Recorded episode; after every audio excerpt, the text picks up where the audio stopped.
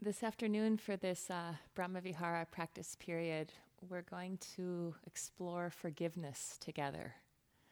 So we'll continue with metta tomorrow. And often forgiveness is actually taught even before loving kindness practice is taught, because it's really difficult to open our hearts to ourselves or to others when the pain of resentment is unprocessed. And I often think that if there could be a fifth Brahma Vihara, it would be forgiveness, maybe with gratitude as a close sixth. But it's in my own practice, forgiveness has actually been that important that I kind of consider it in my heart a fifth Brahma Vihara.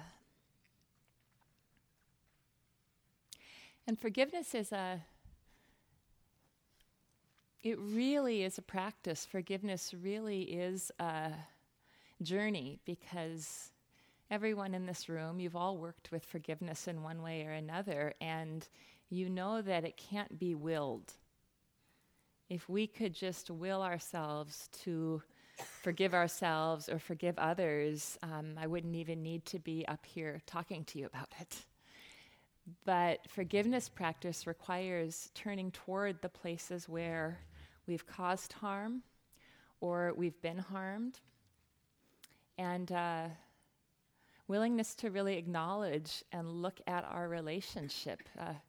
Jack talks about forgiveness as being a practice of giving up all hope for a better past, and I like that. And I think for many of us, just, the state of the climate, the state of the world, how do we hold in our hearts the wrongs? How do we hold in our hearts the injustices? And how do we at the same time acknowledge the truth of what's so, both personally and collectively, and act in a way that is in balance and that doesn't further the misunderstanding and the hatred? How do we act in a way that prevents harm from happening again as much as possible, but not becoming from the pain of resentment? The Buddha talked about resentment as like holding a hot coal, thinking that we can throw it at somebody somehow in self-defense, but you know what happens when you hold a hot coal, right? You get burned. And resentment can very much have that feeling or flavor of holding a hot coal. So forgiveness is really it's a necessary part of the work that we do to heal and to come into present time. And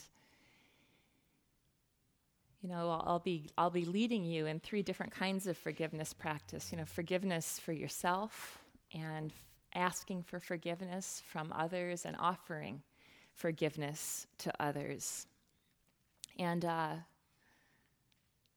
take it out of the abstract, it's just forgiveness is really, it's an act of compassion.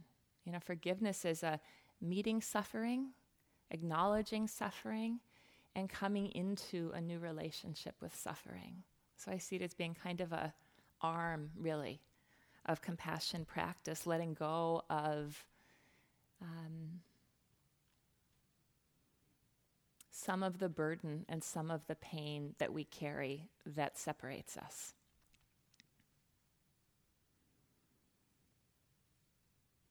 And forgiveness is really something that we practice in this way. We really practice it for ourselves. We practice it to... It's great if beings can come together in a spirit of reconciliation and healing, and if there can be mutual forgiveness, but we can forgive no matter what someone else is doing. So forgiveness is really a practice for ourselves, because we care about our own suffering. The great Archbishop Desmond Tutu explains it like this. He says, To forgive is the highest form of self-interest. I need to forgive you so that my anger and resentment and lust for revenge don't corrode my being. I'm going to read that one more time. To forgive is the highest form of self-interest. I need to forgive you so that my anger and resentment and lust for revenge don't corrode my being. I think that's so wise and clear and beautiful, coming from a man who has experienced and seen and fought for so very much.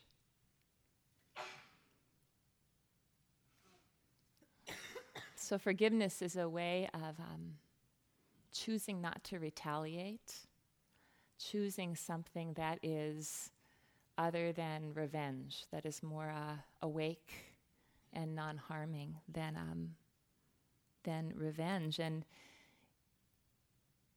you know, sometimes in these New Age movements, you can hear like, "Oh yeah, you know, it's such a place of spiritual bypass." Sometimes, you know, "Oh, I'm done with that. Oh, I've forgiven. It's all done." But the true forgiveness is it's really a process that, as each of you know, it takes time. Forgiveness can't be forced. It can't be rushed. Because often there's a sense that if we forgive completely, somehow we will be condoning harm. Or if we forgive completely, somehow the story of what has happened is forgotten. And I want to say very clearly that forgiveness does not condone. Forgiveness is not the same thing as forgetting. Forgiveness is, it's not weak, it's not naive, but often when we are holding the pain of resentment, it's a natural human response, but there can be some sense that the tension of resentment is going to protect us. Do you know how that feels? Like, as long as I'm resenting, that's not going to happen again. But it doesn't actually protect us for the most part. For the most part, it shuts us down. It takes a lot of energy to keep that going. Even the word resentment is, rescinding.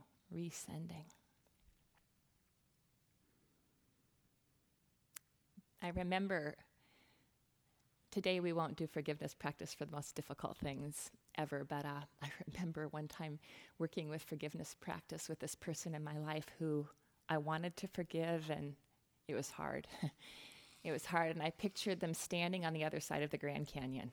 Standing on the other side of the Grand Canyon with me on one side. So there was a sense of, okay, with that person that far away, I felt safe and open to begin the forgiveness. And we don't need to let, you know, somebody back into our lives to forgive them. But there's really not a reason to keep really any being outside of our heart when we look closely.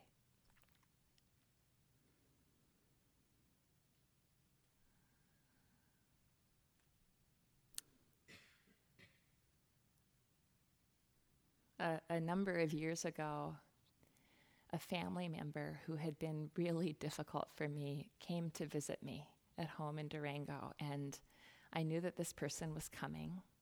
And I honestly had really mixed feelings about them coming. I sort of wanted to see them, but I sort of didn't, because I think they sort of thought everything was fine, and in my heart things weren't resolved. And I was aware that there probably wasn't going to be a relational, you know, that we were going to just have some great conversation and have everything be hunky-dory. And so I was just, I was aware of the hurt and the pain that was at work in my experience, and this wish that I had, like, I just wish I could forgive this person completely because it's done and they're a good person. But it wasn't like that. It was just, I felt armored around this person. I felt hesitant or reluctant around this person, and I picked up this person from the airport, and I got in my car, and we were driving home, and it was, for me, it was totally awkward. Like, I didn't know quite what to say to them. And it was, you know how that can feel sometimes. And as we were driving along and I was, wanting to feel more connection with this person and having this response in my body that felt very personal. The experience felt very personal. The relationship felt personal between the two of us. In one of these moments of these long silences between us, it just became so clear to me all of the causes and conditions that had given rise to the experience of being in the car with this person with my belly feeling tight and not really knowing what to say. It was just, it became so apparent in this moment just that I thought about their childhood. I thought about how this person had been raised and what their experiences were and some of how they'd been shaped and how they had been conditioned to be in relationship. And I thought about how I'd been raised and what my conditioning is and how much I had this wish to just be able to, talk it out and have everything be great. And as I really saw in that moment that if things could have been otherwise, they would have been otherwise. I mean, I really saw all the causes and conditions that were giving rise to this challenge. My heart really completely opened. It was interesting, after all this time of forgiveness practice, there was something about seeing the vastness of the causes and conditions that gave rise to how things were, really some measure of equanimity that allowed the heart to really know that forgiveness was all that made sense. So it's this process of intending, intending. And for me, it really... the places with forgiveness in my life, it just comes down to a willingness to accept what has happened, even the things that are unforgivable in a certain sense. Acceptance, not in condoning, but just acceptance because what's happened has happened, and moving forward is really all that's up to us.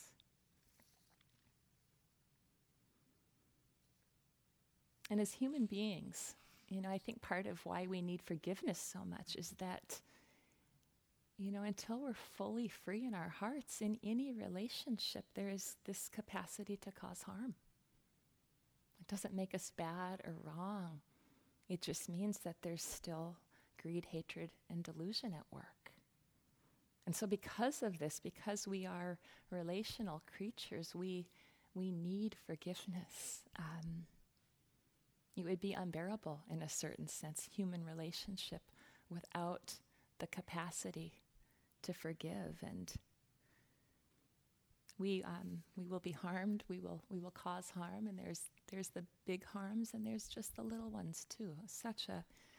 Such a range. And this is part of why, forgiveness. It's not just a Buddhist thing. It's a cross-cultural practice, ritual, because we need it to be in relationship together.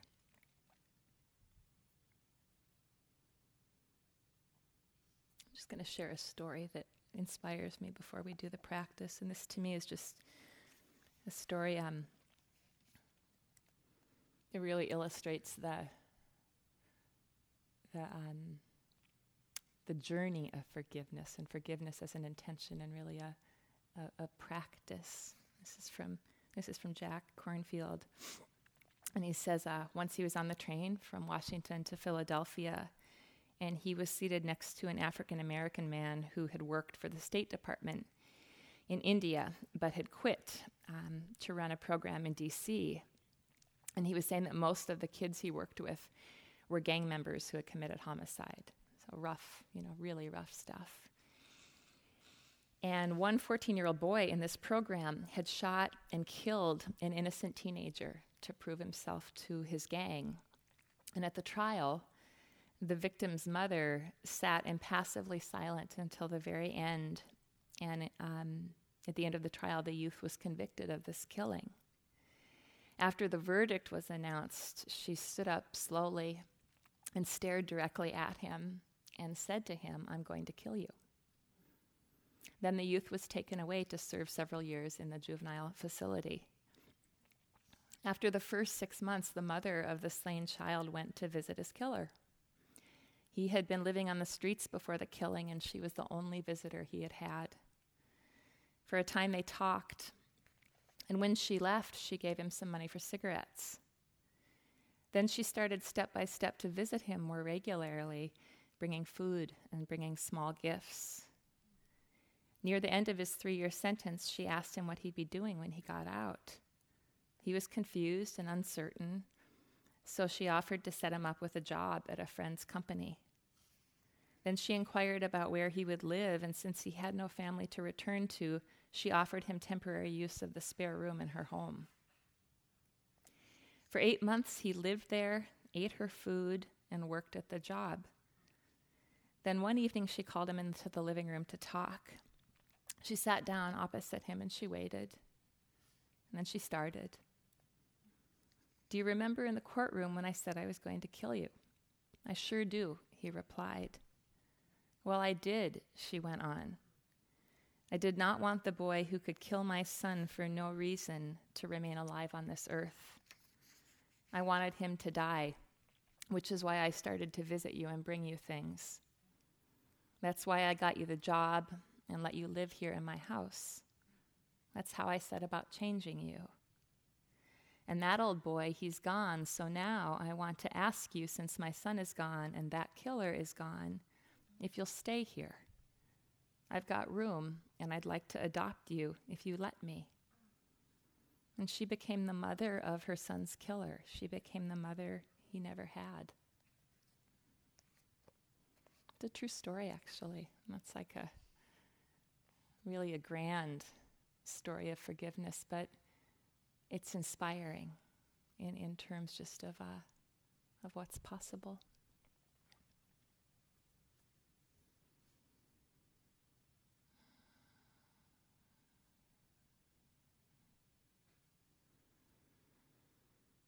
So let's just do some practice. And just as you come into a posture that's as comfortable as possible for your body.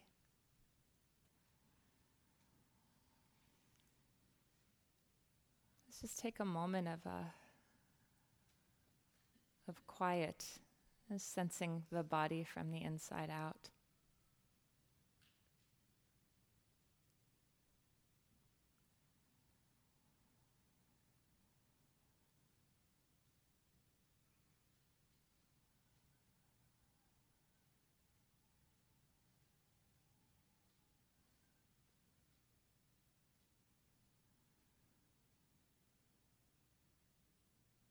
Maybe allowing the belly to soften a bit.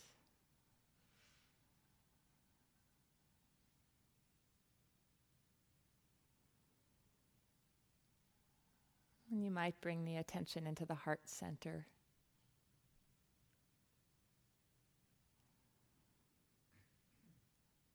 I'm checking in on the state of your heart this afternoon.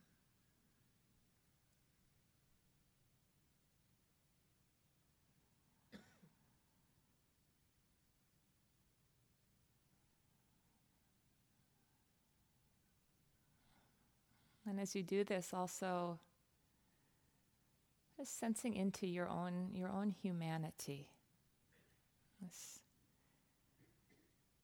human heart, joy and sorrow. It's just essentially deeply human heart.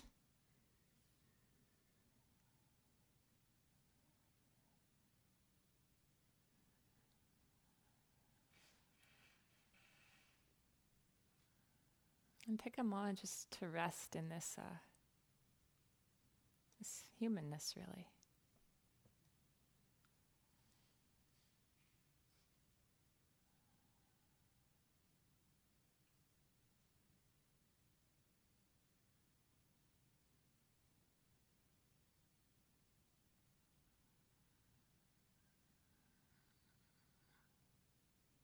And we'll begin silently together by asking for forgiveness. And as you do this, I recommend not choosing the thing that's been the most painful for you, but just keeping it more general and more broad for today. Just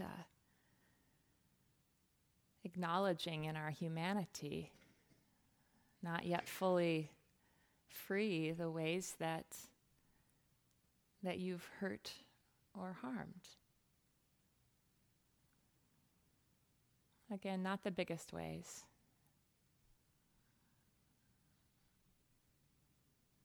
And just to yourself, for all the ways that I have hurt or harmed any being,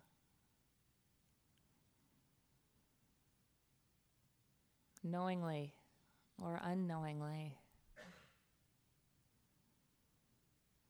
I ask for forgiveness now.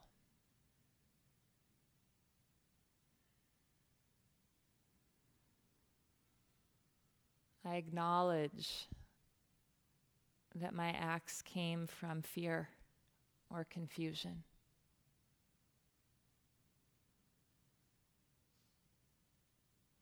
So we're really forgiving the confusion.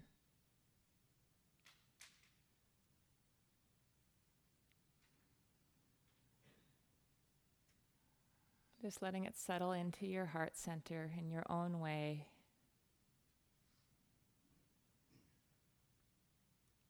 For the ways I've hurt or harmed any living being, knowingly or unknowingly.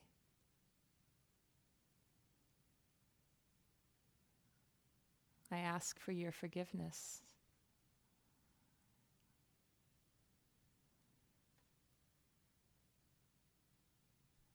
I acknowledge that my actions came from confusion, came from fear.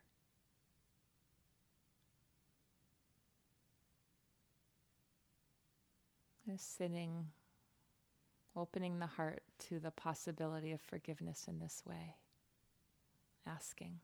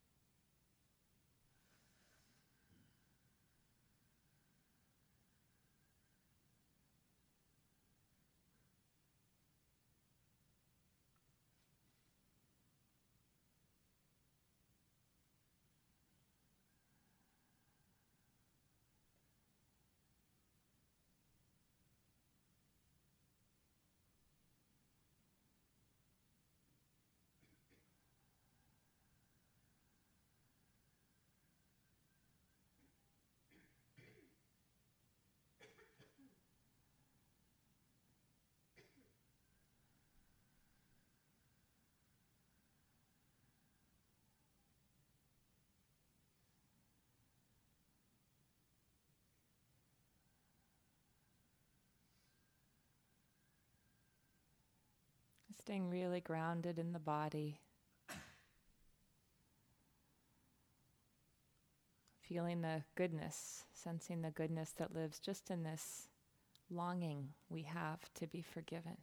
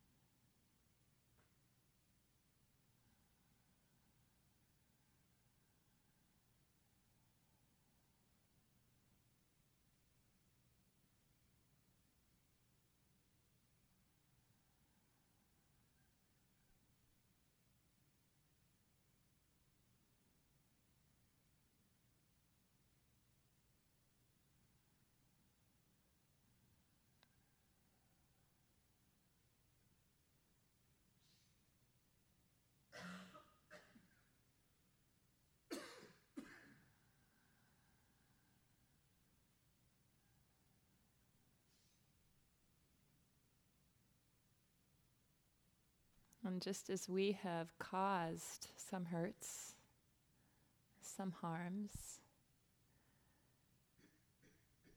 we've also endured some hurts and some harms.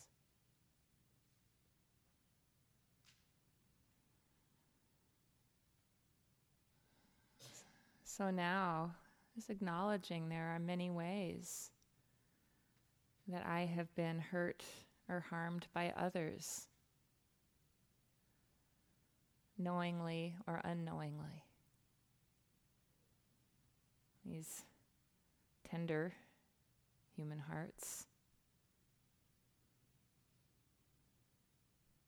I acknowledge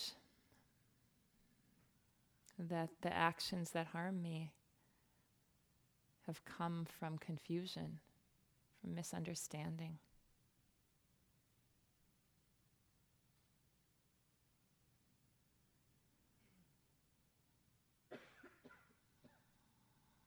To the extent that I'm ready, I offer forgiveness.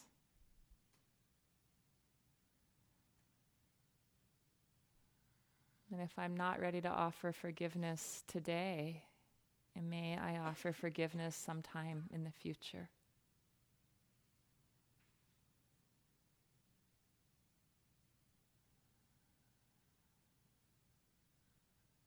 Again, keep it general, not the biggest hurts.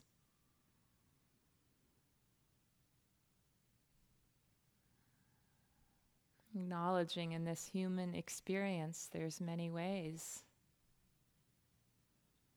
I have been hurt or harmed by others, knowingly or unknowingly.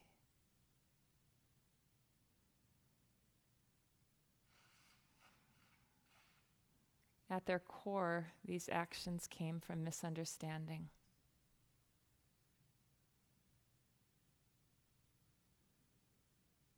Confusion.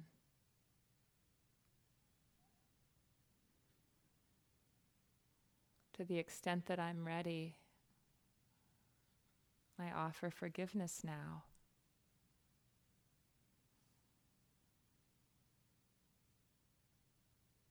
And if I'm not ready to offer forgiveness now, may I offer forgiveness sometime in the future.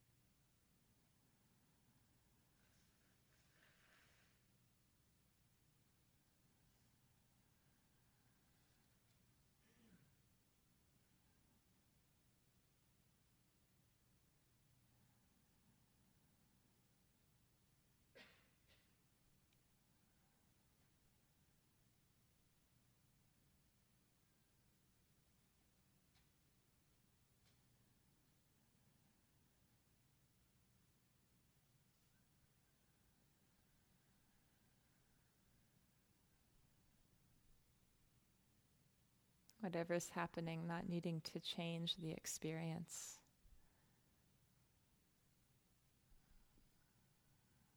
Whether it's difficult or sweet, just allowing this intention setting practice to the extent that I'm ready. I offer forgiveness.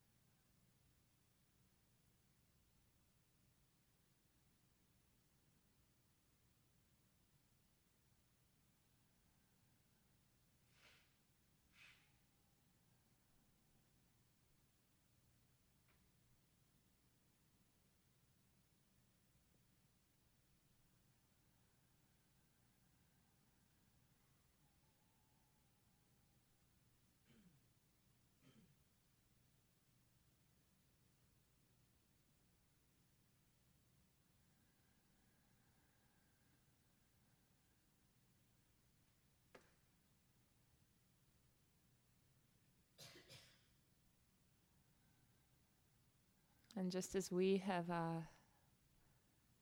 hurt or harmed others, we've also hurt or harmed ourselves in different ways from our own confusion. Being difficult on ourselves or not caring for the body. You're not making good choices. So just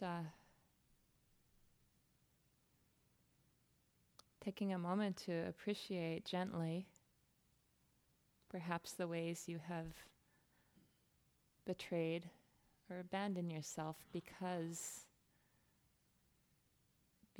of misunderstanding.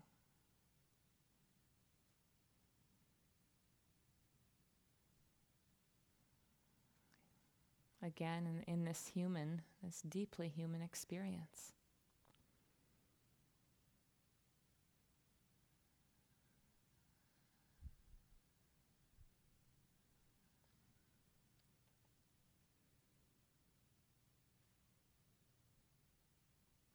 It's taking a moment to, if you wish, offer yourself forgiveness for the ways you've hurt or harmed your own dear being.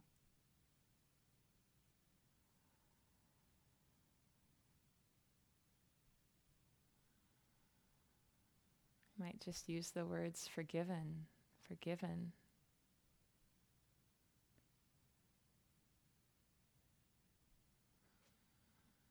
If it's not possible today, may I forgive myself sometime in the future.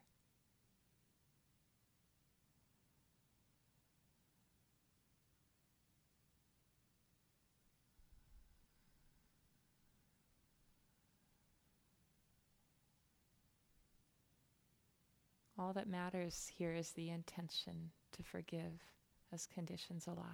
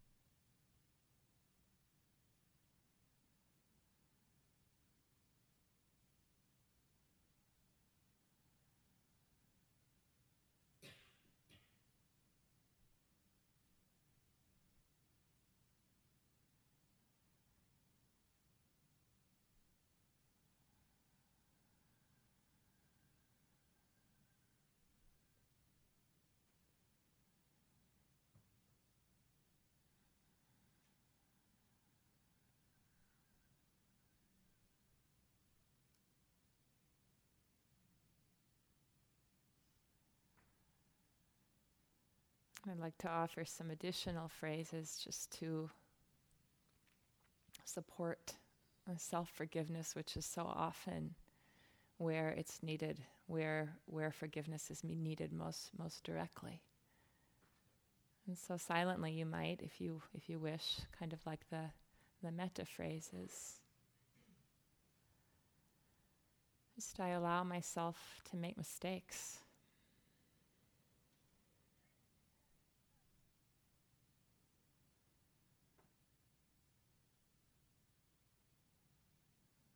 I allow myself to be imperfect.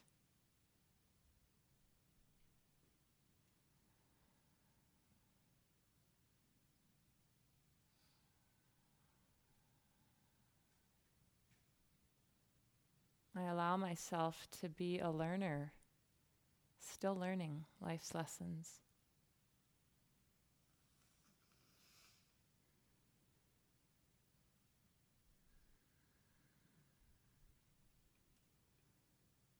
I forgive myself for the harm I've caused myself as much as possible in this moment. I allow myself to make mistakes.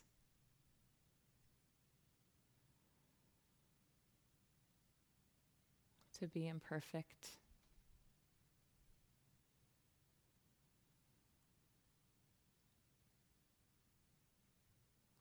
to be a learner still learning.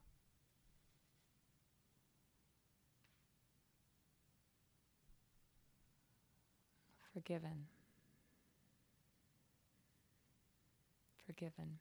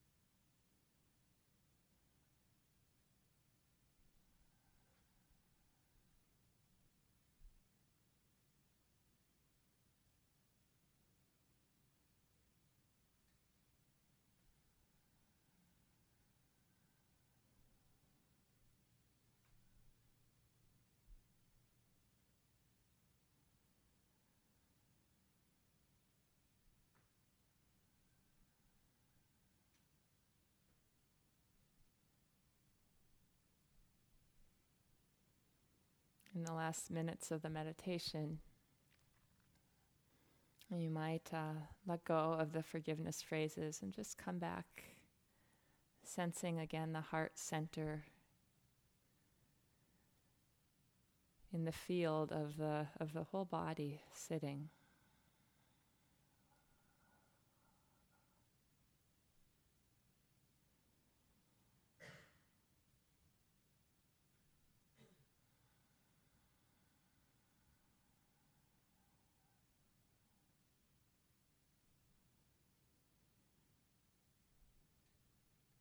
Taking a few moments to connect with the presence of metta, of kindness in some way.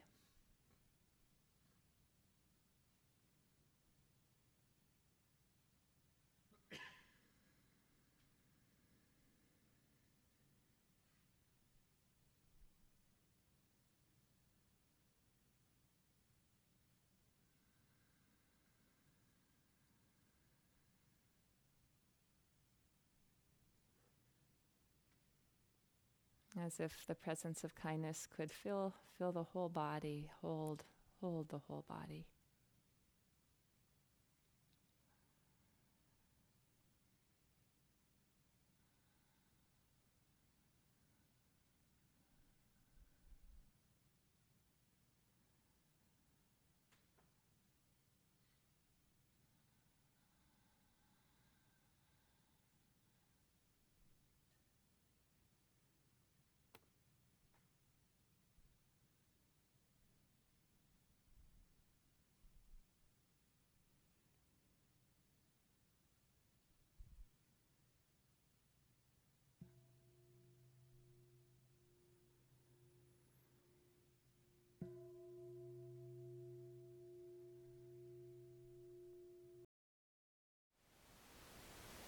Thank you for listening. To learn how you can support the teachers and Dharma Seed, please visit dharmaseed.org/donate.